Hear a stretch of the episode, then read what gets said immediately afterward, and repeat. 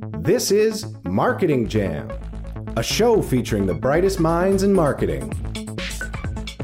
Marketing Jam is brought to you by Cyber Impact, the email marketing platform made specifically for Canadian small businesses. Go to cyberimpact.com forward slash jelly, create a free account, and start sending CASL compliant promotional emails in just a few clicks. Here's your host, Darian Kovacs.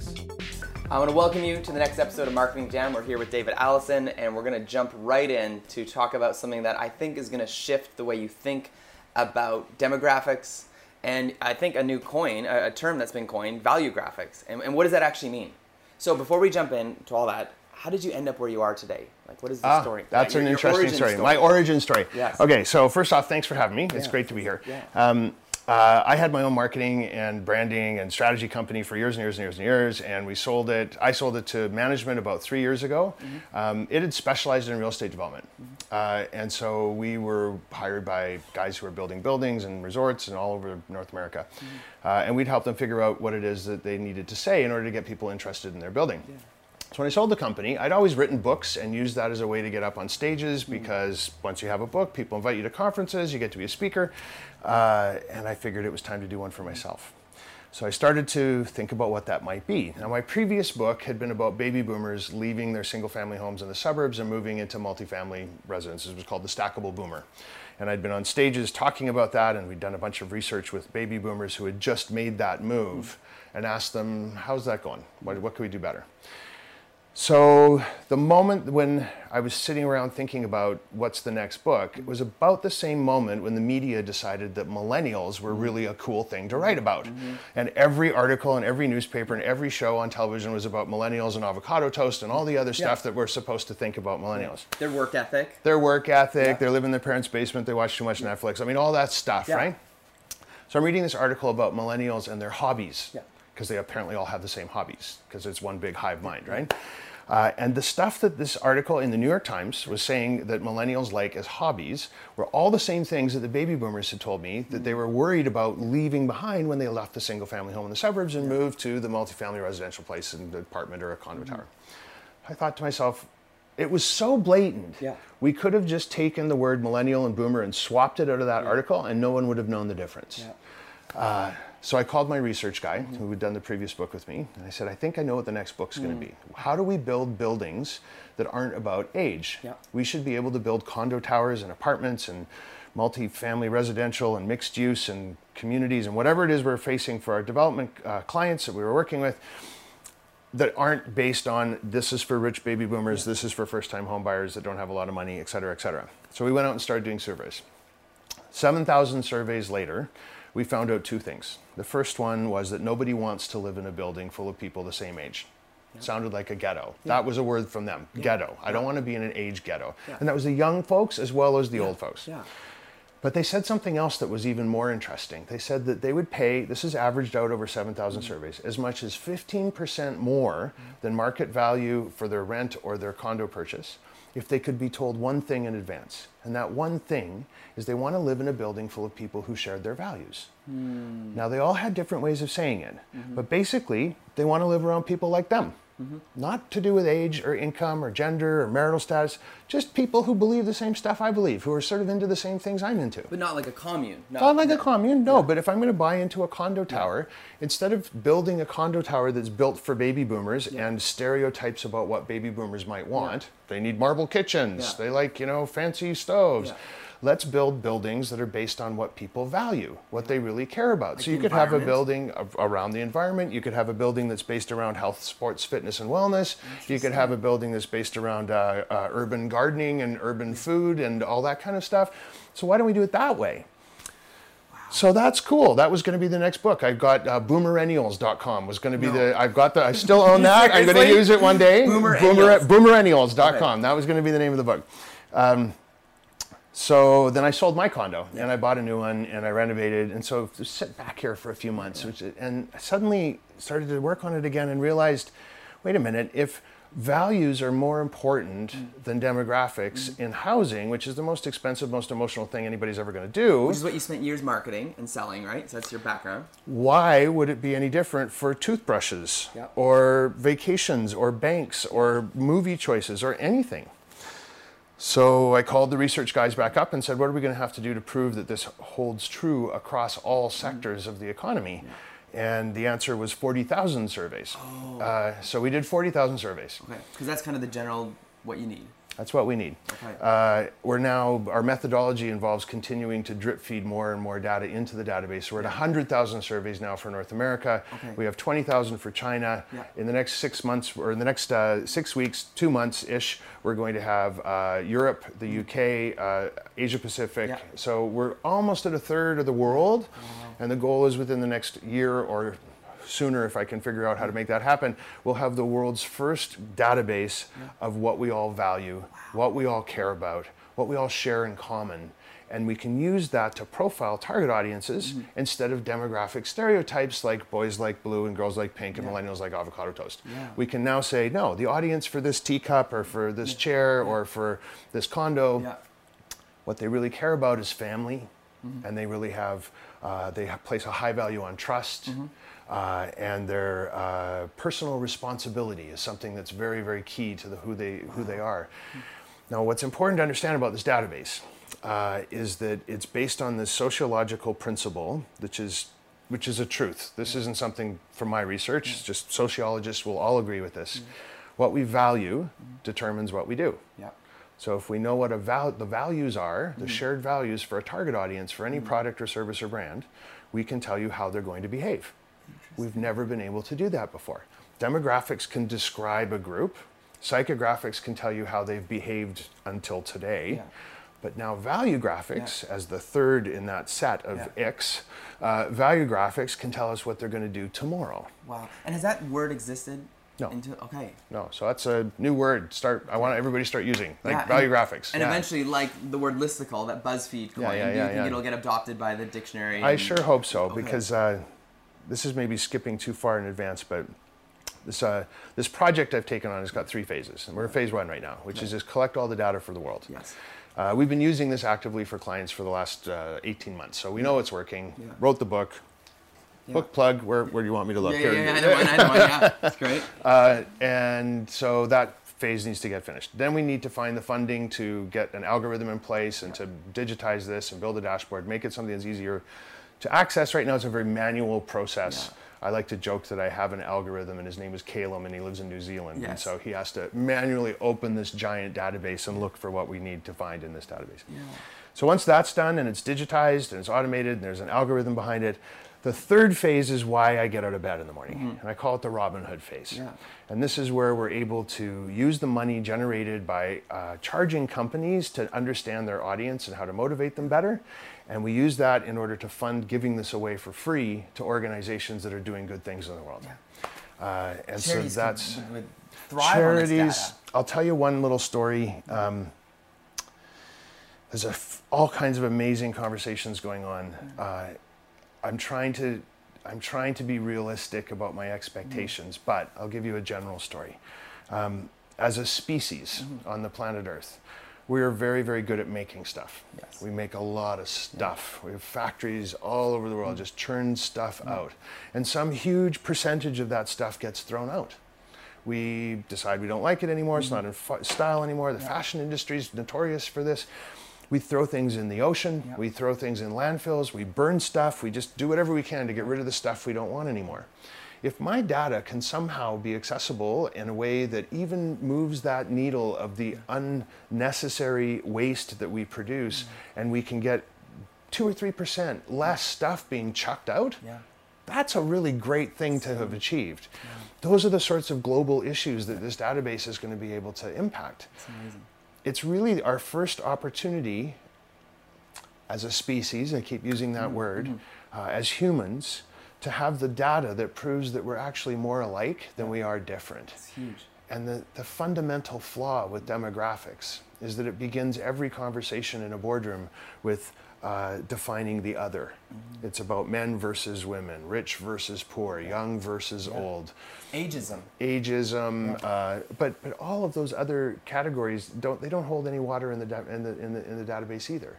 Mm. Um, I'll throw out some stats just to give you a sense of what this is all about. So we have 100,000 surveys now, 380 different metrics that we've measured our values, wants, needs, and expectations. If we just isolate baby boomers as one example, baby boomers only agree with each other 13% of the time.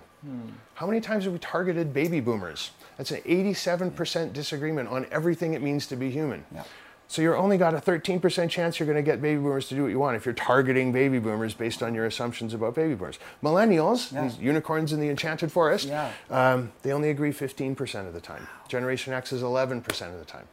Uh, to make those numbers even more remarkable, a, a random sample across the entire database of all ages, both genders, all income groups, just as humans, we agree with each other 8% of the time. So let's go to the millennials. That means a millennial target audience. You have a 7% lift on your ROI for every dollar by targeting millennials compared to just doing whatever the hell you want and talking to anybody. Wow. Uh, so, what's all this time and effort and resources we spend on demographics when they're so pointless? Well, we got to address that then. So, you mentioned Generation X. Yeah. Uh, you mentioned boomers. Yeah. So, let's go back in the history of this. Where did all this start? Like who coined that phrase? Like who who came up with it? And now About it's something that everyone demographics. Follows. Yeah, yeah. I don't know uh, how long ago it began, but I mean there are references to it in ancient Greek and Roman texts, right? Segmenting audiences based on demographic profiles, mm-hmm. and I think at a certain point in history they maybe had more validity than they do today. Mm-hmm. Uh, there was a point in time where if you were in a little medieval village and you were a certain age, you were a guy and you mm-hmm. were 18 and you weren't a warrior yet, and you weren't married and you hadn't you know brought some kids into the world, there was something wrong with you. The social consequences of that could be quite severe. Yeah. Uh, if you were a young woman at certain age, uh, in certain points in history, and you hadn't procreated and you hadn't married, you were a witch, so we burned you on the outskirts of town, right? I mean, there were there were there were all kinds of crazy social pressures involved in yeah. conforming, yes. and not just to age, but rich people had to behave in a certain way, poor people had to behave yeah. in a certain way. You look at Downton Abbey, right? Downton upstairs, Abbey, downstairs. upstairs, downstairs. Yeah. What you're allowed to wear, what who you're allowed to talk to, all these rules that used to be there to keep us in our place. It was mm. sort of a social weapon, if you will. Well, technology's come along now and flattened all of that, yeah. right? We've never been more similar to each other around the world yeah. than we've than, than, than ever. This is this is the most similar and alike we have been in the history of, of, of, of humankind. Yeah. But we still go into boardrooms and use the old Downton Abbey uh, rules yeah. around demographics. Yeah. Rich people want this, poor people want this, men want this, Gen young people this. want this, old people want that. So there isn't a single demographic label that we could find in the database, not just age, but any demographic that scores anything better than 13, 14, 15% alignment on all 380 categories. We called the book We're All the Same Age Now. We focus on age because nobody has a hard time disagreeing with me about ageism. Yes. It, should, it should stop. But it's the same thing for sexism, and it's the same yeah. thing for your level of education, number yeah. of kids, married, divorced, single, white collar, blue collar, pink collar. Yeah. It doesn't matter. We don't resemble other people in those categories at levels. all. Yeah. At yeah. all. Yeah. Now, if we look at value based articulations of who's within a group, however, yeah. we layer this on top of a demographic profile for a target audience. Yeah. We get alignment on those 380 values of anywhere from 76 to 89%. Wow. So that's eight times better, eight or nine times better. So you have $1 to spend on marketing. Yeah. You target baby boomers, you're going to get a 15% return on that investment you target people who hit one of our value graphic profiles. Mm-hmm. Our top 10 are between 76 and 89%. Let's go for the big one. 89% mm-hmm. is a group of people we call the Adventure Club. Mm-hmm. The, the, the, constantly seeking the newest, mm. coolest, most fun thing that they've never experienced before. Yeah. Those folks agree on those 380 values 89% of the time. So you can choose your buck. You wow. can spend it against a group that agrees 11% of the yeah. time. That's how similar they are. Or a group that's 89% aligned on everything it means to be a human being. Well, what you're basically saying with this 11% or whatever it is, whatever the number people choose, like w- people have built business plans around it. They've built their marketing strategies around it. I They've know. built so you're saying is people need to throw out their entire construct of how they've developed their marketing plan and redo it and build it from scratch, looking at values? It's a gray line. Okay. Uh, so demographics still have a place, right?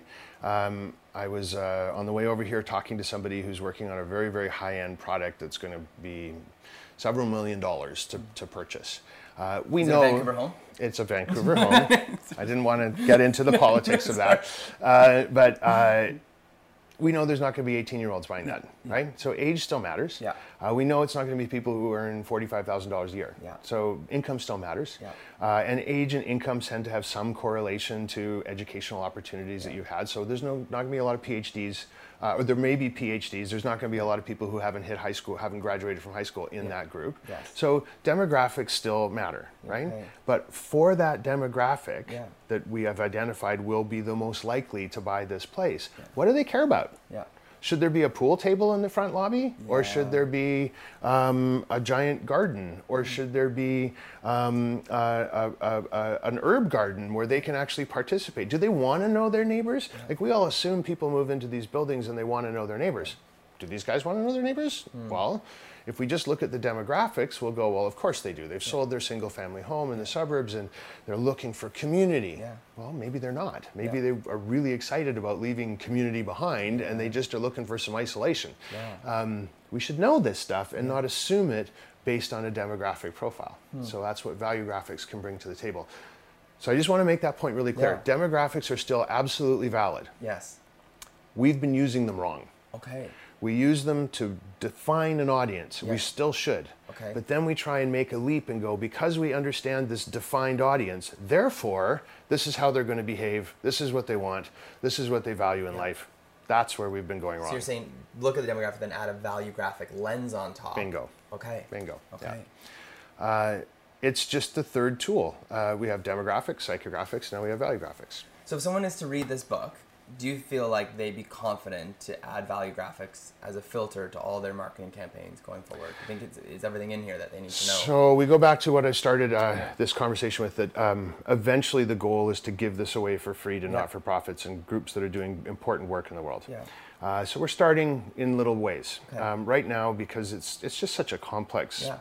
Are you old enough to remember uh, on uh, Star Trek when uh, Captain Picard and Data would play three-dimensional chess? Yeah, I remember that. Okay, Yeah. so three-dimensional chess. Imagine a spreadsheet that's three dimensions. Yeah, yes. That's the database Yeah, we're dealing with. okay. So you can't just go in there and grab stuff. Yes. It's very complex the Yeah. way you approach it, Yeah. the way you come at it, Yeah. right? So what's in the book are the top 10 most powerful archetypes. Now there's potentially hundreds of thousands of, of profiles, but we chose the top 10 most aligned. These are the 10 groups of people. The adventure group. The adventure club's number Yeah, one. yeah. There's a group that's about loyalty. There's a group that's about the environment. There's a group about anti-materialism. There's a group that's about all the, those ten, these 10 things. Uh, they're the most powerful demographic or value graphic audiences that are out there. Yeah. There's a short quiz in the book, 10 questions. You can administer that quiz, use SurveyMonkey, whatever you want to use. Uh, you can ask any audience to answer these 10 questions, and the answer key is in the book. It'll tell you which of those top 10 is the most important for your audience. Which value? Which, which of those 10 archetypes? Oh, okay, okay. And those 10 archetypes is a whole chapter devoted to each one. So let's go to the Adventure Club. Yeah. Let's say you've administered this, this little survey, 10 questions to a group of 100 people, and it comes back that the Adventure Club's the most important one. Go to that chapter, and we've told you everything we know about that group. So it's still pretty inaccurate. Yeah. It's only the top 10 Yeah. out of potentially hundreds of thousands, but at least it's better than saying we're targeting boomers. Yes. Right? Yeah. It's a huge leap forward from Yeah. using demographics only as a way to understand what might motivate your audience. Wow. Well, and as you start sharing this message and speaking at events, what is maybe some of the biggest resistance you're getting, like, or, or the pushback you're getting? Well, I've noticed an inter- interesting correlation between the size of an organization and how willing they are to change. Yeah. I don't think I'm the first person to ever notice that, but it's definitely come home to roost with me. Yeah. So, and I see, I, I generally large corporations. Mm-hmm. There'll be a hero. There'll be somebody inside the corporation who believes this, who's read the book. We spend time on the phone. Yeah. They're so excited about the opportunity to do something that's better for the company and better for the world Yeah. by embracing value graphics. Uh, and then they try and sell it up the food chain and they get up to you know a certain level where someone is very invested in a demographic profile for an audience that they've been trying to chase for the last 20 years they've built their career on understanding this demographic yeah. audience this persona this yeah. this segment of the market yeah. and they just are not interested in having to retool wow. uh, so large corporations seem to have a little bit more difficulty getting their head around this Smaller groups yeah. who aren't quite so ingrained, uh, they're grabbing onto this and going, oh my God, this is blowing my mind. Yeah, yeah of course. How do we do this? Yeah. What can we do? So the sweet spot for value graphics for adoption seems to be uh, I mean, there's a cost, there's a price tag attached to it, right? So two guys starting the company in their garage, they can't afford this. Uh, a uh, hundred guys working out of a hundred guys and girls working out of a, a, a larger corporate mm-hmm. setting. That's probably too ingrained there uh, for them to be early adopters. Yeah. The early adopters are sort of that mid-stage, mid-sized company who realizes how ridiculous it is to target a demographic mm-hmm. because they are combining their personal experience with their professional experience. Okay. They're looking at each other and saying, you know, I don't have all my friends the same age and income and education level as I do.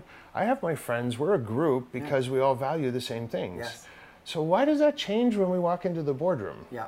And they're willing to have that conversation yeah. and say, maybe our audience is like that too. Yeah. Maybe our audience is actually more aligned based around what they believe in and what they value and want and need and expect than whether or not they're 50 and earn 100 grand or 20 and earn 30 grand or whatever other um, case you want to pull out of the database. So you use the term value in value graphics, and so when we hear the term value, we think of maybe you know our job orientation. It was like company values, and it's right. like, you know it's on it's on some framed photo in the office somewhere. It's all dusty, and no one really thinks about it. Yeah. And when you're out with friends, you don't usually use the term value a lot. So right. how are you educating people about what is a value? Yeah, so a couple of points there. First thing is every company says they have a set of values. Yeah. And most companies, the way that if you ask about how did you come up with those values, they say, well, we had a day with our senior management team and there was a lot of donuts and a flip chart and we listed all the things that are important to us or maybe somebody came in and gave a survey to our staff and we asked them what their values are mm-hmm. so that's cool the staff all told us that they would really like things to be fair mm-hmm. Cool. And so honest. Honest. Yeah, yeah. Uh, so those are our values: yeah. fairness and honesty. Mm-hmm. Uh, it's not a very scientific approach, and it's really probably more harmful than helpful. Uh, a value is what a value what's the definition of a value? Mm-hmm. It's a very good question. Mm-hmm. there's a list of 40 values that we use in our research. They come from the World Values Index and the Bhutan Gross Domestic Happiness okay. Index, these sort of proven social science tools. So values are things like uh, trust, family, how you feel about relationships, mm. money, uh, sex, drugs, religion. Um, it's, a, it's your deeply rooted inner belief system. Maybe your inner uh, compass? Your inner compass, sure. That's an interesting way to think about it. Yeah. Uh, we all have a set of values that we live our lives by. Yeah. Um, uh, I know people who, for example, loyalty drives everything they do. And they've stayed in jobs far longer than they should have, uh, to the point where all their friends are saying to them, Why are you still working for that guy? What the hell's going on? And they just can't bring themselves to be disloyal loyalty is one of their core core values. Mm. I know other people who are so religiously fervent yeah. that religion is a core value for yeah. them. It's a thing that they use to make decisions about which bottled water are they yeah. going to buy, whether they know they're doing it or not. The value of religion is something uh, respect for religion. Their religious belief system is driving how they make every single every single decision. So there's 40 of them that the social science world mm. sort of believes if you uh, know those 40 things about a group of people or how they rank those 40 things, you understand that group of people. It's like the DNA, it's like the, the fingerprint for yeah. what a group of folks uh, or, or an individual. And you don't tell Facebook what your values are. So you no. can run a, a, targeted ad at certain values on Facebook. Well, you kind of can though, because yeah. um, uh, the way we collected the data is yeah. using social media tools and the targeting tools that are available to us through those different platforms. Yeah. So there's an example in the book. Um, one of our surveys, so we say we have 100,000 surveys. It was yeah. actually 10 different surveys that we used, 10 different thematic groups of yeah. questions that we sent out. So there was one that was about health and fitness and wellness and sports and all those sorts of things. So let's say on your Facebook page you'd said something about uh, being a hockey fan. Uh, so you might get a little thing that pops up on your on your mm-hmm. page that mm-hmm. says, we're trying to understand what make hockey fans Yeah, tick. yeah. What do you like about hockey? Would you mind answering a couple quick questions? Uh, we're doing a survey, and you're, if you're a real hockey fan, you'll be Mm-hmm. Like, yeah, of course, I want Yeah. my opinion to be heard Yeah. around that. So you click in, and the first question might be, so do you have a favorite team? Mm. Your answer is going to be yes. Uh, if your team's out of the series after the second game in the season, would you switch and cheer for another team? Yeah. And your your answer might be mm, no, never would never do that. It's it's it's you know it's the Canucks or nothing. Uh, and then you we might ask you a question about uh, does your family come to games with you? Do you go to games? Do you bring your friends? Do you get Oh, drunk? Do you interesting. It's have all based around- it's around this thing you already are interested in telling us right. about, and you're having a great time answering Yeah. this quiz because Yeah. it's this thing you it's this thing you want to tell me about. Yeah. But what you're really telling me about is loyalty, family, friendships, relationships, uh, spending habits, all these things that we're filling these buckets up with information about who you are. The other part, piece of this database that's important to understand, it's if you're a statistician, Yeah. anybody's a statistician, they're going to like this. Yeah. It's called a random stratified statistically representative sample of the population, Yeah. which basically just means it's an exact proportionate replica of the real world. Yeah. So proportionately in those 100,000 surveys, we have the same number of 18-year-olds, Yeah. 72-year-olds, rich, poor, fat, tall, skinny, short, you know, um, Yeah. black, white, Yeah. Asian, um, north, south, east, west, urban, rural. However you can chop up the real world, Yeah. we can do that with this tiny Lego version Yeah. of, of, of the population. Wow. What it means is the data is uh, accurate to within plus or minus 3.5%. It has a 95% level of confidence, and it's about six or se- depending who you talk to, six or seven times more data than you need for a Harvard PhD.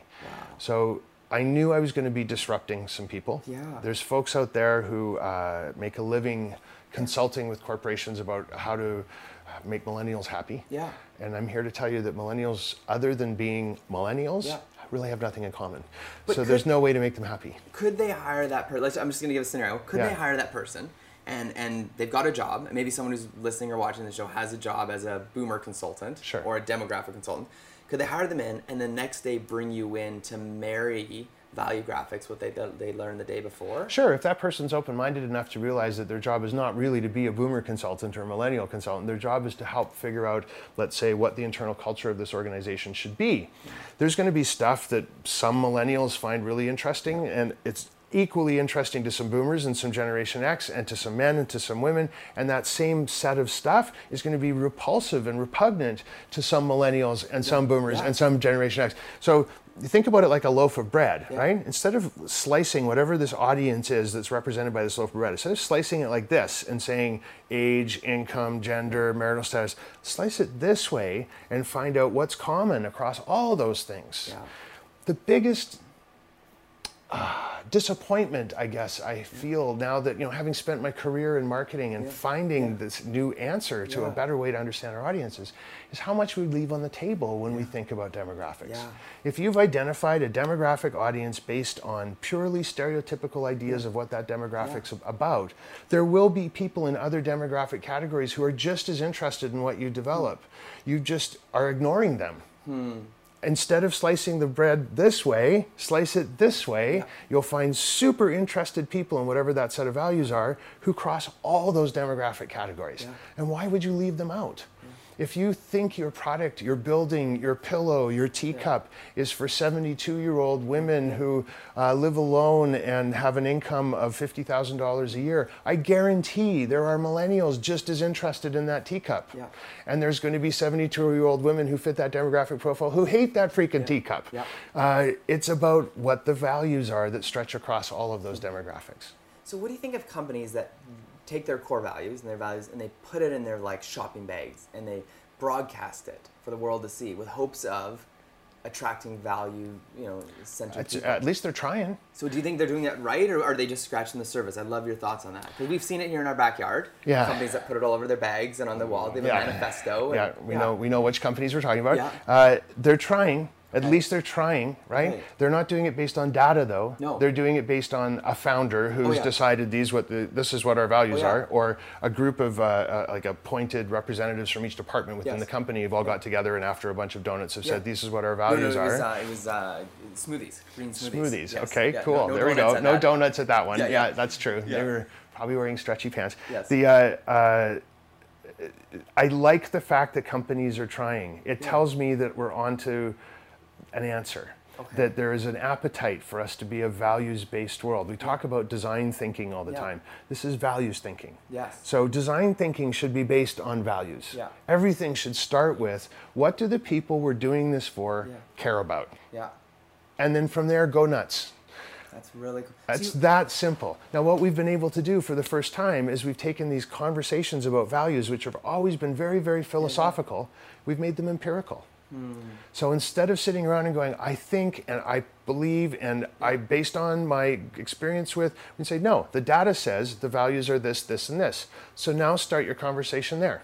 Because the ones that are doing it, it's based on gut. Yeah. Right? And, and Which they- may or may not be right, and Yeah. some of it might be cool. And if they're they really are in touch with the folks that they're trying to serve, uh, they'll they'll do a good job of that. And if uh, uh, but they'll they're still you you just have no validity. This is third party independently Yeah. verified data that Yeah. can come in and go no.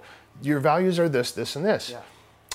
Put it, uh, I don't know what you do for a living, similar to what I used to do for a living. There's a lot of workshopping involved, right? Oh, yeah. There are flip charts and Yeah. sticky notes and markers, and we all know what those exercises are all about.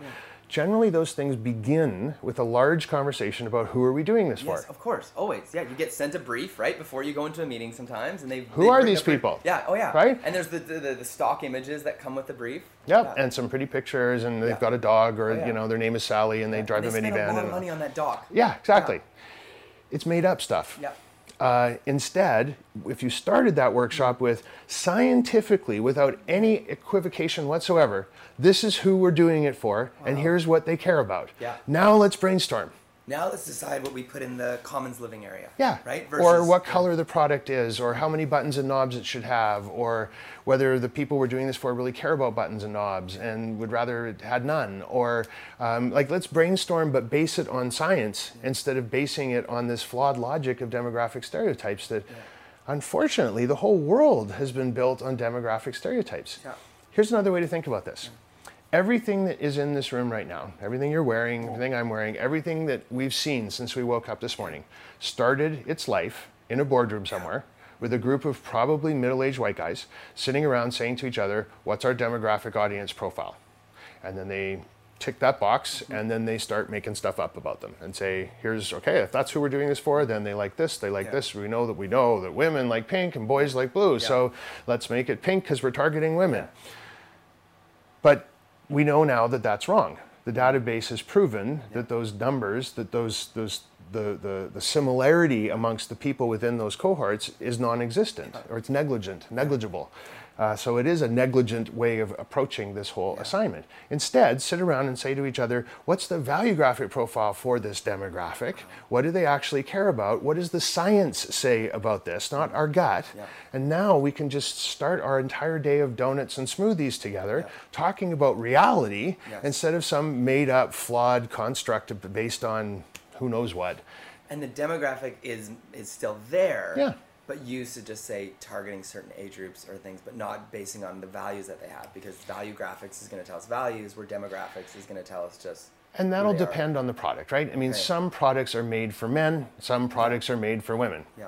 There's just no denying. I mean, Yeah. let's walk down the aisle of uh, uh, a drugstore. Yeah. There's stuff in there that's just for guys Yeah. and stuff that's just for girls, right? Uh, and that's not to be sexist, it's just we have different bodies, we have different needs, right? Uh, there's other things like political ideology. Yes. If you're a political party Yeah. and you can stand up and say, the values of my constituents are this Yeah. based on science, Yeah. not based on what I think or the two guys I had coffee with yesterday or my cabinet thinks or whatever. How much more respect and how much more power do you have as, as uh, somebody who's writing laws and policies if you're basing them on values that are actually scientifically verified as opposed to values that you think are handy and convenient because that's what you're trying to sell through the system? Every politician in the world who stands up and says, the values of my country are X, Y, and Z, they don't know. Hmm. They've had, they maybe spent spent a million bucks with some group who did some surveys and asked some questions about values. This is the first time there's been a random stratified statistically representative sample large enough to actually prove what people care about and not just cobble together some census data, some demographics, some postal code sortation index data, and some old yearbook data and tax data and smash it all together and go, wow, there's a hundred different groups of people out there, and we think the ones you're talking to are this group, this group, and this group.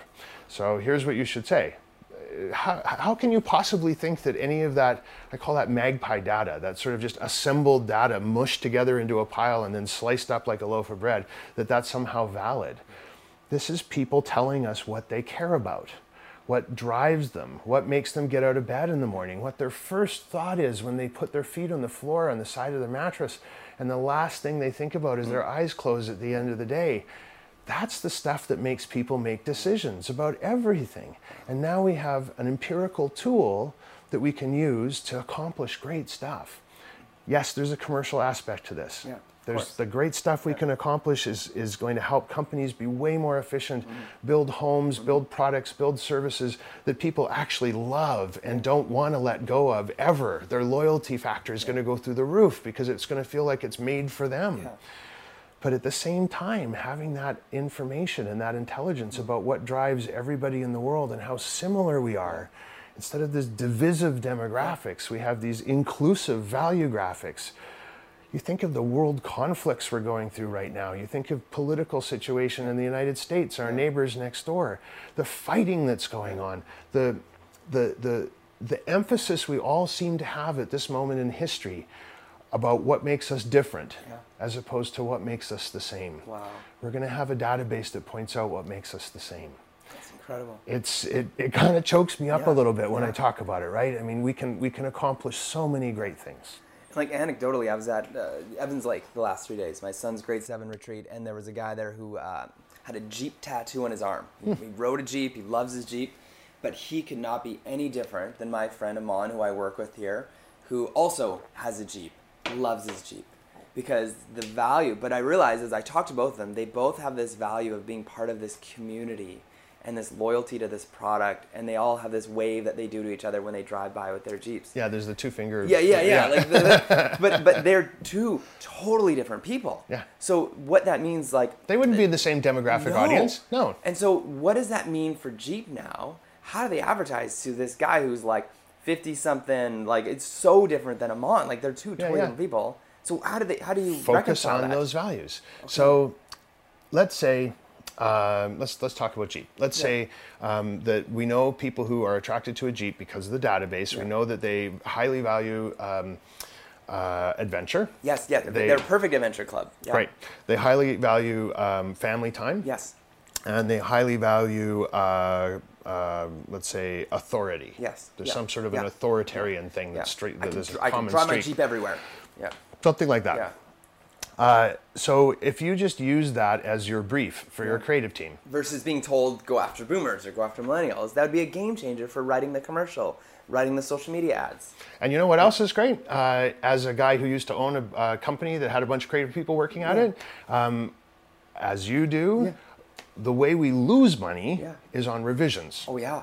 We go back for the 15th, Oh, yeah. the 16th, the 17th set of revisions because the client isn't quite sure if Yeah. it's if you really got it yet or I don't know. I'm just not feeling. I showed it to a few people and the, you know, of course that's an ex- there's exceptions. There's great clients who Yes, know yes. immediately that you've done your job properly. Yeah. But most of the time we're dealing in this weird fuzzy world of opinions and guesswork. It's not just us. It's architects, oh, interior designers, computer programs, UX people, anybody who sells Packaging and I, design. packaging design Donor relations people. donor relations Yeah. anybody who's trying to convince an audience of a point of view around something who has to get a client to agree that they've got it now they can go in and say my ideas are based on data hmm. not i think. Yeah. or my wife said Yeah, yeah. and and and conversely the client can't in all honesty stand up and say this is no good because my second cousin twice removed had a birthday party and all of his friends thought this was terrible Yeah. it doesn't matter. The data says this is going to work for the audience you're trying to attract. Uh, so which Adventure Club could be one of those, right? Adventure and, Club could be here's one the of those. research behind it versus just some. Because the thing with Boomer, it's been around for so long that I've heard, I've actually heard two different people speaking about boomers say two totally different things. Oh, yeah, about of course. Yeah. Because no one really knows. So I will tell you a personal story, and I, I hope I don't offend anybody with this, but I was asked to come and speak at a conference in Las Vegas. Uh, I don't know about six months ago, something like that. It was huge. It was the biggest conference I've ever spoken at. Uh, I was one of about 30 keynote speakers. Like it was like Wow. being at Co- the Coachella of conferences, right? It was massive. Every other speaker at this thing was a millennial expert. Who was there to talk about millennials and HR, millennials and recruitment, millennials and what they like in a product, Yeah. and millennial this, millennial that. Yeah. I wanted to go to every single one of those Yeah. and stand up and go, what are you basing this on? Wow. Because I know they don't have data. Yeah. They're basing it on what they think millennials might like. They've read a few articles, Yeah. which we know are based on what somebody's opinion might be. So you read Or four they are a articles, or they are a millennial, and this is what me and my friends like. So Yeah. therefore, Yeah. I have this theory. Millennials have been the scapegoat because we always like to pick on the youngest cohort. They're not the youngest cohort anymore, by the way. Millennials are all getting up to like the oldest ones are 38 and 39 years old now. So they're not kids living in the basement anymore. These are fully grown adults with families and cars and mortgages and, and all that kind of stuff. What do we call the next one? Just for those. Gen Z. Gen Z, and then after that. And after that, there's yet? another label. But there's a new label every 20 No, I know, minutes. I was gonna it's like the perennials. Have you heard about the perennials? Or the zennials? Or the, like somebody's, every day, somebody's sitting down and coming up with a new cohort, a And new, a new idea. Zoomer, ha- Zoomers, uh, which is Zoomer Moses, Medias. Moses Neimer. Yeah. Uh, but uh, so perennials are people who are ageless and who are just fresh and fun and cool and hip all the time. Okay. Just like a flower is perennial Oh, I flower, like right? that. that Yeah. But that makes sense. So then it, it kind of goes along with value graphics. Sort of. ways. It's one. I mean, there's also people who are grumpy old, you know, Oh, yeah, yeah. nasty people all the time. So they're, I guess, like the the grumpennials, the grumpennials. There, we just so made up a new yes. factor. We could just, Yeah. we could build an entire career on the grumpennials. Yeah. Uh, and write books and be, be paper. consultants and do a white paper, and we could we could do that. Uh, where was I going with this? So you're speaking an event. You wish you could speak to each one and say, guys, and just say, where are you from?" getting your research Yeah, from? Because and- there's and- none. It- There is none. There is no research out there that proves anything similar amongst millennials other been no than Ipsos Reid hearsay. survey. Sure, there's been an Ipsos Reid survey that might have talked to about uh, coffee consumption yeah. and what millennials think about coffee consumption. But you know what? The stuff that millennials are saying about coffee consumption today is the same stuff that boomers today are saying about coffee consumption. Yeah. When you and I graduated, or me, I'm a Yeah. couple years older than you. When I got out of school, uh, you went into a job Yeah. and you did what you were told Yeah. and you obeyed the rules and you worked really hard Yeah. and you came in before the boss, you left after the boss, and you tried to find a way to make sure the boss knew that you were in there on the weekend. yeah. And then uh, gradually, eventually, you would get promoted. Mm-hmm. Millennials don't want any of this. They want to come in when they want to come in. Yeah. They don't understand why there needs to be office hours. Why can't I work at home? Yeah. Why uh, I need a flex day? I'm not feeling really good today. I don't think I'm going to be there.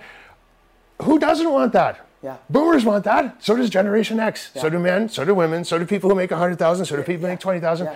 The millennials have just come through a school system where they've been told that they can stand up for themselves. I came through a school system where I was told to sit down and shut up and do what you're told.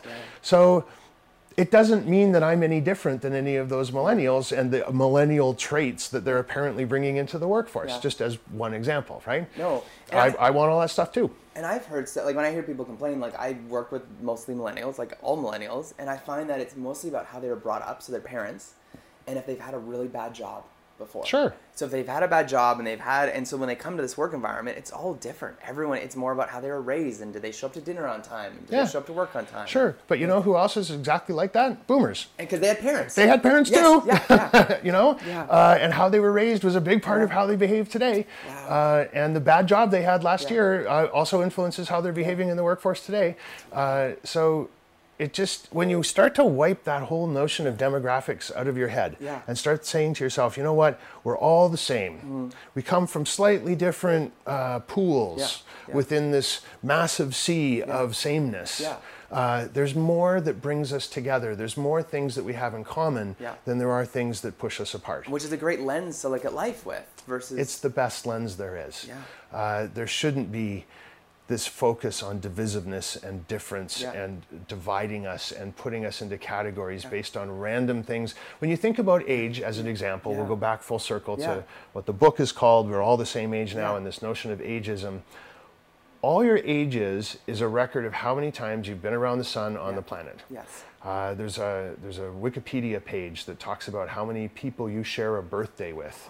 So something like 33 billion people or 33 million people around the planet that you share a birthday with. And there's not a shred of evidence that supports the idea that you have anything in common with any of them. Yeah. So why is that such a foundational bedrock principle of everything that you're wearing, everything we've seen today, the car you drove here in, everything in the world is based on the notion that somehow the number of times you've been around the sun has something to do. You may as well just target Geminis. Well, maybe it's just maybe or it's just, Libras. I'm trying to understand. Like, You I'm know? trying to give some uh, you know empathy towards it. Maybe it's just easier, simpler.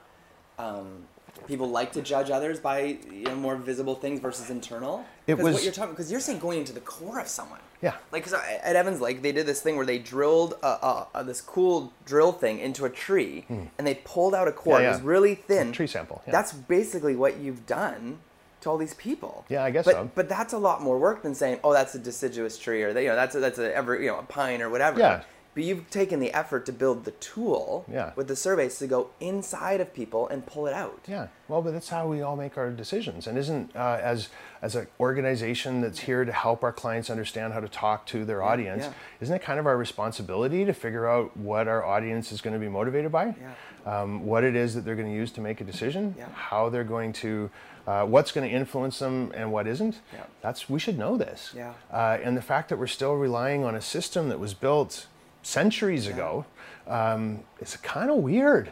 Uh, we talk about disruption all the time these days, like it's some sort of new thing. Like Stone Age man wasn't disrupted by Bronze Age Yeah. man. I mean, we've been disrupting forever, Yeah. right? I think this is the most base level, fundamental disruption you're- of all. Well, you're destroying every like every marketing brief I've seen in the last you know couple years. Like uh, that I- were just they're all demo based. I just I- got one yesterday that had all these beautiful stock images, and I know how much they paid for that. Yeah. And, and they spent a couple months on that document. yeah. And now what you're saying is It's still maybe useful, but not unless you put a layer of value graphics on top of it. Because you're going to take those demographics and make assumptions about those people based on how old they are, Yeah. how much money they make. Here's another way to think about that. If you took a room and you filled it with 60 year old uh, women Yeah. uh, who are single Yes. uh, and who have a net worth of uh, quarter million dollars, yeah. how much in common do you think they'd have with each other?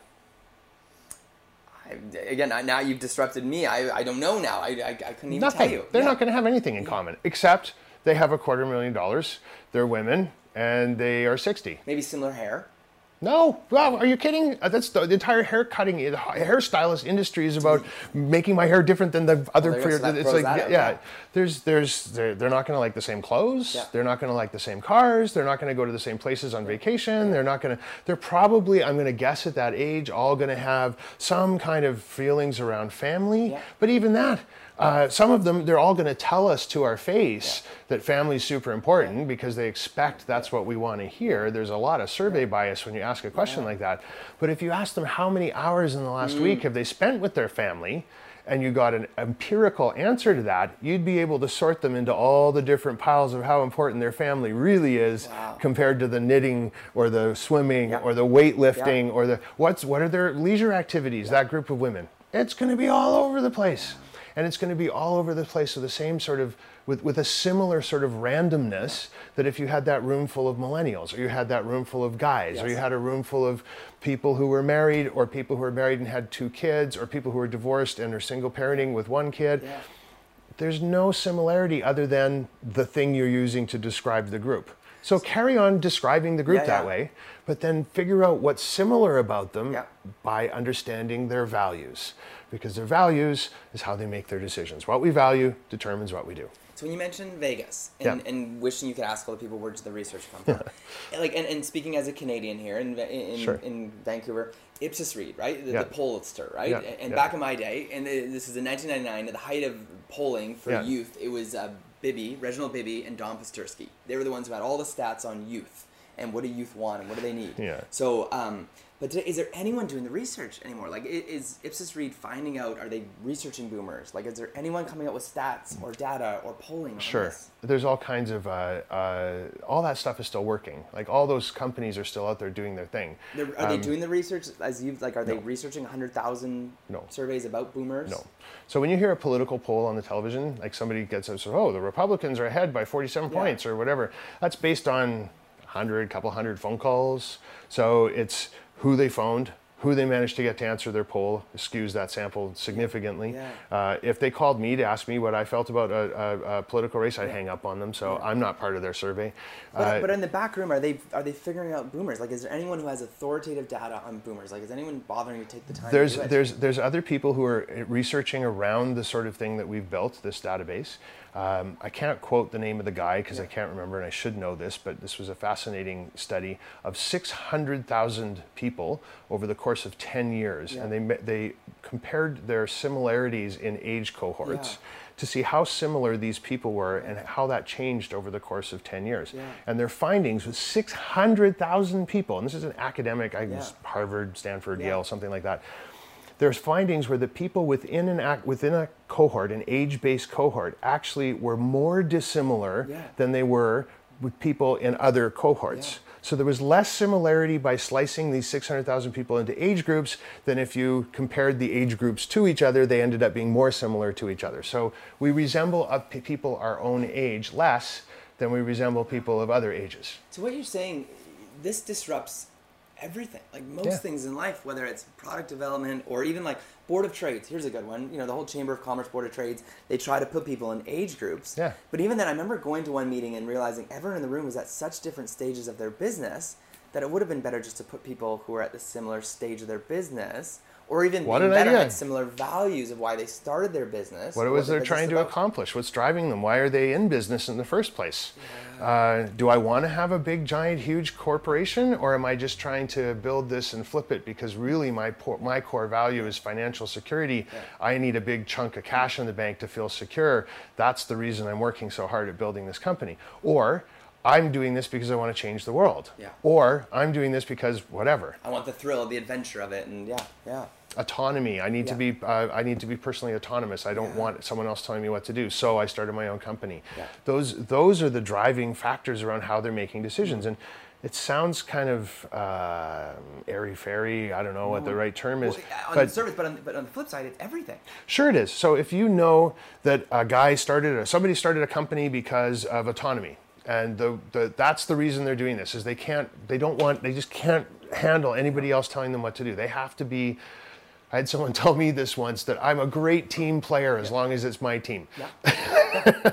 So I started my own company. Yeah, yeah. Uh, every decision after that, large or small, Yeah. is somehow going to impact the amount of autonomy you have. Yeah. Should we spend this extra money and hire these extra people? What's that going to do to my ability to call the shots? Am I going to be beholden to someone? Yeah. Mm. Okay, then we're not going to do that. We're going to do it this other way, where I'm not beholden to someone. Uh, do we buy jelly beans or do we buy wine gums? Yeah. I don't know if you can get that level of, uh, of uh, uh, craziness, Yeah. but somehow, somewhere deep inside you, you're making that call. I'll give you a really good um, case study that we uh, I like to point to. For some reason or another, uh, we ended we've ended up doing a whole lot of work on Wall Street. Yeah. So we have hedge funds, private equity firms, venture capital firms. These guys are uh, suspicious, to say the least, of marketing. Yeah. Um, it's a bunch of hocus pocus and it's a black art and there's no stats and data. So they're very attracted to what we're doing because there's stats and data. Now, this is their audience. Their audience are people that are called institutional investors. Institutional investors uh, do what's called placement. So, institutional investor guy gets to work on Monday morning, and I'm oversimplifying, and Yeah. I hope nobody's offended, but uh, they get to their desk, and there's a note from their boss that says, "This week we have an extra $10 million. You got to figure out where you're going to invest it." Yeah. That's their job Yeah. uh, investing that $10 million. Now there's a million hedge funds out there who are all going, pick me, pick me, pick me. And they're all sending him exactly, him or her, exactly the same amount of information, formatted in the same way. Here's a bunch of charts and graphs on how we performed before. Here's a little bit of a we're going to tell you a little bit about what our secret sauce is, but not really because that's our secret sauce. Here's our management team. Aren't they smart? They already made their billions of dollars. Now they're working with us. Uh, and so they have these all these decks sitting on their on their desk. How are they supposed to decide? How can you possibly make a decision when it's basically a parity product? Yeah. Darted on the wall. Yeah. One of those groups somehow understands that the thing that motivates that guy to come to work and get up and have his job every day and work so mm-hmm. hard and put in all that time is his family. Mm-hmm. And structures their deck and says mm-hmm. something to them about the fact that we're a family run company, uh, that we invest in um, family based uh, charities with uh, 0.5% of the profits from everything we do, uh, and that um, we like to have our clients come and meet us and bring your family, and we're going to have a picnic every summer, and we, we'd love you to come to Central Park. We book this place around the lagoon, and we all have, you know, stand around and meet each other's families. That guy's going to have a pretty hard time not at least putting that one on the top of the pile. All the other stuff still has to be there. Yeah. All the graphs and course, charts yeah. and the proof and the regulatory stuff and la la la la. But if they know that for one reason or another, the investors who are most attracted to their particular offering and what makes them unique happen to think family is really, really important, all you need to do is trigger that value and they're going to sway in, in, in favor of your particular investment. I'll give you one more story, and then we've probably gone way too long. Uh, radio. Yes. There's this funny thing happening, a conundrum in the radio world right now. Uh, they know the PPM ratings, the way they judge how many people are listening, go down between songs. Yes. So what their response to that is logically, let's have less time between songs. No talking. If we can get it to the point where there's just one song after another, our PPM ratings will be higher. People will pay more money for our ads, and that's what we're here to do. Yeah. However, the only way you can differentiate your station from the next station is with the space between the music, Yes. right? The 100%. talking Yeah. is the way you The know that show. this is local, Yeah. right? So how do we reduce the amount of talking between the songs Yeah. so that we keep those PPM ratings up and still not just be the same as the next station who also has access to the same music we do and can just end up being a copy like a carbon copy of what we're doing. You have to be local somehow. The only way to be local is that space between the music. If you know that the listeners for your station share values of environmentalism, uh, cultural awareness, and uh, uh, self determination, you can structure this talking, what you talk about, what you cover in the space between the music, exactly to trigger those values so your PPM ratings won't go down because people are about to turn the dial and the guy's talking about something that directly triggers one of their values, they're going to stay and listen, and then the next song's there.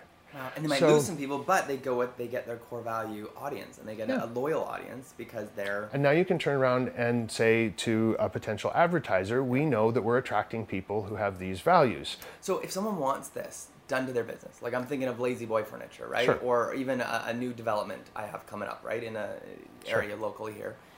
Are you the only like? Is it your company that does it? Like, do they read the book? Is there other people that can provide this sort of service? Mm, At the it more- moment, at the moment, it's me. Okay. Uh, you can read the book, and as I said, there's a really like back of the napkin sketch version in there, like the top Yeah. ten valuegraphic profiles, right? Uh, but but at the moment, yeah, you need to cut, get a hold of me. It's valuegraphics.com, Yep. uh, and if you just do hashtag valuegraphics, I have not been shy. Yeah. There's lots of information out there. There's videos to watch. Yeah. There's lots of media coverage, and Yeah. lots of people starting to talk about this stuff. Get a hold of me, uh, and uh, let's see what we can do about profiling your audience, bringing you eight times more impact uh, and effectiveness with every dollar you spend, every hour you spend on trying to motivate that audience to do what you want them to do.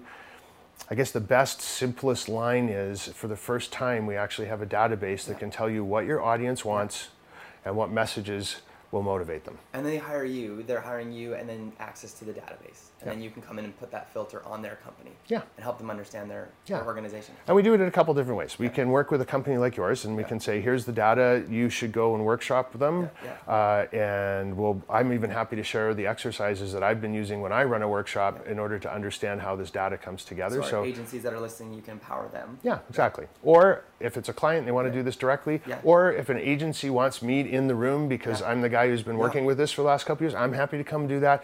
There's price variations if you need to Yeah. put me in the room versus you go and do it yourself and I'm just providing the data.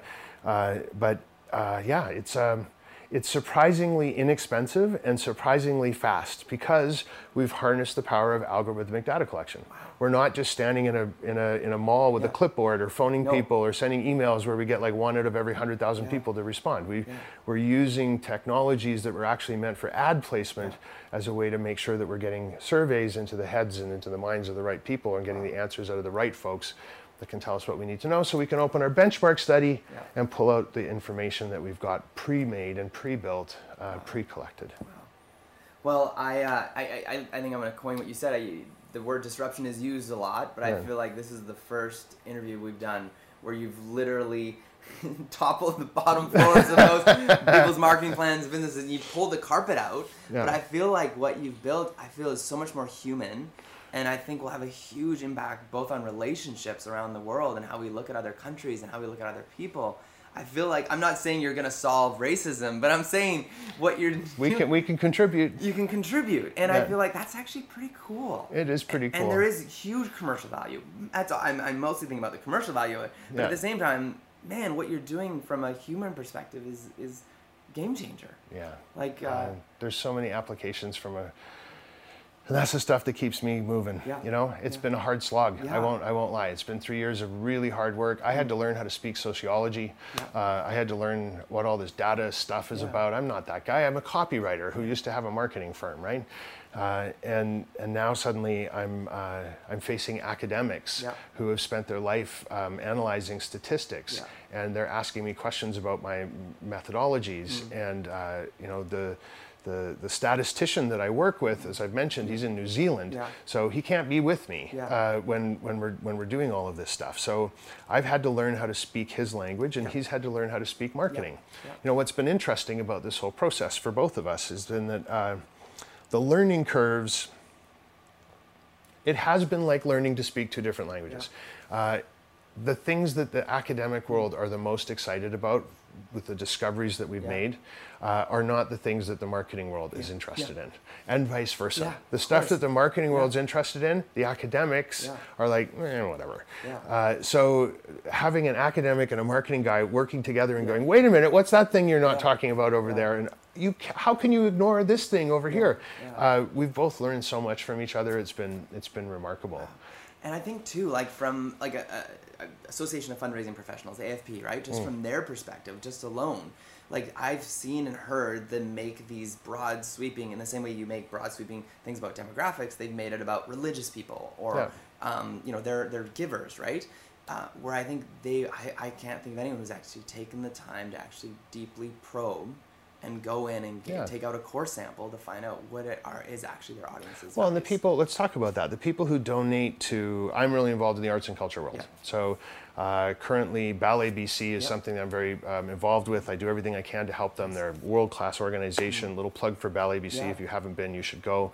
Um, it's not ballet the way you think of it. There's no tutus, there's no Yeah, tiaras. yeah. It's very, very cool contemporary art. Nutcracker is that them? Would that Uh, they bring in somebody to do the Nutcracker. go, or- uh, so they have various people who Yeah. come and do that Okay. for, for, for them, but uh, they don't they don't do the Nutcracker. It's too classical, right? Okay. So there's everything you think about ballet Yeah. is not here. Okay. Okay, I need to, I need to uh, you absolutely need to yeah. sit check this out. It's, it's remarkable. I thought I hated ballet Yeah. until I went to see this. Okay.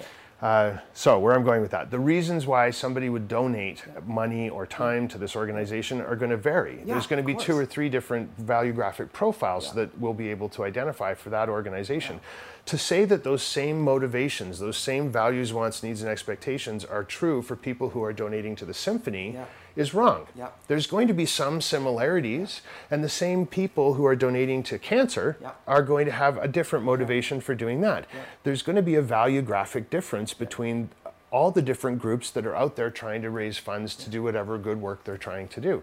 Uh, the problem we're having, and I, I speak on, on behalf of the arts and cultural community, I'm sure this is true in the other fundraising sectors that I don't know as much about, but you've got a board of directors, mostly middle aged white guys. Uh, we're getting better about that. There's some women on boards now. Uh, there's some maybe some token uh, uh, representation from uh, one of the symphony artists is on the board, but but basically it's the folks who are on boards, um, and they're all sitting around saying to each other, "How do we get the millennials in here? Yeah. How do we get Oh, I've heard Generation that. Z I've in heard here? that term, yeah. You know, our, our, our audience is getting old, they're Yeah. dying off, Yeah. we're not going to get the money from them that we, you're Yeah. accustomed to getting. What are we going to do? And so they're, well, what are millennials like? They like, they don't like suits. Yeah. Mm-hmm. They don't like dressing up in suits because they don't do that at work. So let's make sure that they all understand that you can wear whatever you want to the symphony. Yeah. I'm picking on the symphony. No. I don't know if this is true. To uh, cultural organization X, millennials don't like suits. Yeah. What we're going to find out actually is that there's a sector of millennials who wear uh, jeans and t-shirts to work, and the opportunity Yeah, yeah, to put on a suit yes, is like, yay! I get to put on a suit. It's right? date night. I'm Yeah. going to go out and get all dressed up. I have one really great suit. I want to wear a tie, and I don't want to be around people who are wearing uh, t-shirts and jeans. Uh, I'll give you a, a funny story about uh, this a similar, a related incident. I did some work with um, with a private club. Yes. And this private club um, is full of people who you'd expect. Yeah. Uh, retired CEOs, uh, various industries, all that kind of stuff. So we had a group of people were workshopping on Yeah. the data, and I'm sitting in my chair watching them all file in in the morning, grab their donut, sit down at the table. Uh, and then this fellow walks in, um, I hope he doesn't mind me saying this. I'm, I'm sure he won't. Uh, but he was wearing a full suit and tie. And what else made him different from everyone else in the room is he was black. Yeah. So I hadn't seen a black guy at the club before. Uh, and so that kind of caught my attention. And he sat down in this room full of mostly middle aged white guys and a few women. Uh, and he was the loudest voice all day long for no tradition in the club should be changed. Yeah. I want my friends to have to wear Yeah. nice clothes when they come here. I don't want them to be in jeans and t-shirts. I don't want there to be cell phones available. Yeah. The retired CEOs of the big corporations were like, "Eh, we should all relax a little bit. Yeah. Maybe jeans are okay. Maybe we should have a cell phone every now and then. It's, it's, we, we got to move with the times. Yeah. The one guy who I thought was going to be, uh, what I haven't told you is he's the lead singer of a rap band. Uh, uh, his name is Prevail, and he's Yeah. the singer from Yeah. the Swollen Members. Yeah, come on. Uh, so Prevail from the Swollen Members is in there going, I want the traditions to stay the way they are. What club is this? this is the Vancouver Club. Okay. Oh, Uh, wow. and so it's it's Oh yeah, you cell Prevail. phones. You gotta wear. I got okay. I got sent away because I was not wearing pants. Yeah, well, you had to have. I hope you had no, no, I pants. had I'm pants. Sorry, I had jeans on. I wasn't wearing like slacks or yeah, yeah. I think most yeah. clubs would send you away for being pantless. Yes, but, yes, yeah. Uh, but yeah, I mean, it's a, it's, it's, it's changing slowly. Um, but of all the people who came into that session that day, I would have expected the lead singer of a rap band called the Swollen Members would have been the one who was standing up and going. You know, let's all just relax a little bit. It's uh, 2000 and at the time. It's 2017. Let's all just calm down. And you know, why aren't jeans and a cell phone is like big deal? And no, No. he didn't want any of, the, any of that stuff cool. to change. So I love telling that story. I hope Prevail, if you're watching, that you don't mind that I use your name. yeah. Um, that uh, it's it's it's proof positive that you can't use demographics as a way to understand what people are all about and how they're going to behave and what their values are. Uh, it's uh, it's it's just it's flawed Yeah. logic. Yeah. We know it, Yeah. and now we have statistical proof that it's flawed logic, and we got to just stop. So book available on Amazon. Amazon, Amazon.ca.com, dot whatever you want. Uh, and uh, yeah, buy the book. Uh, go down my website. Go check out um, social media. There's stuff all over the place. Uh, and if it's of interest, give me a call and uh, know that um, you'll be helping me with my Robin Hood plans to try and make the world a better place. Uh, and um, we can do that together. Awesome. All right, this is David Allison, Marketing Jam. Thank you so much for tuning in. Those that are watching, those that are listening, uh, we'll see you next time on the Marketing Jam. Thanks for listening to Marketing Jam. If you enjoyed the show, head over to our YouTube or Facebook and give us a thumbs up and visit iTunes to leave a rating and review. Thanks again, and see you next time.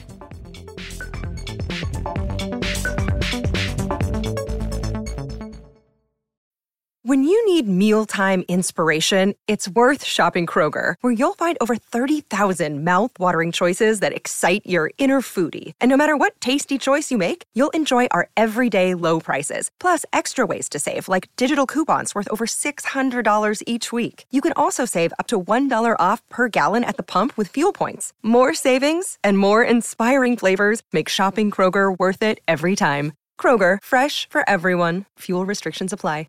It's lunchtime at Tim Hortons, and we're serving up a special deal just for you. Our new $5.99 lunch deal includes your choice of any lunch sandwich and a side of crunchy kettle chips. Because what's lunch without a little crunch? And the sandwich choice is all yours, like a ham and Swiss, Chipotle chicken wrap, BLT, and more, made to order just the way you like it. Tim Hortons' new lunch deal. Simple, delicious, and just $5.99. Now that's a good deal. Only at your neighborhood Tim's. U.S. only. Price and participation vary. Terms apply.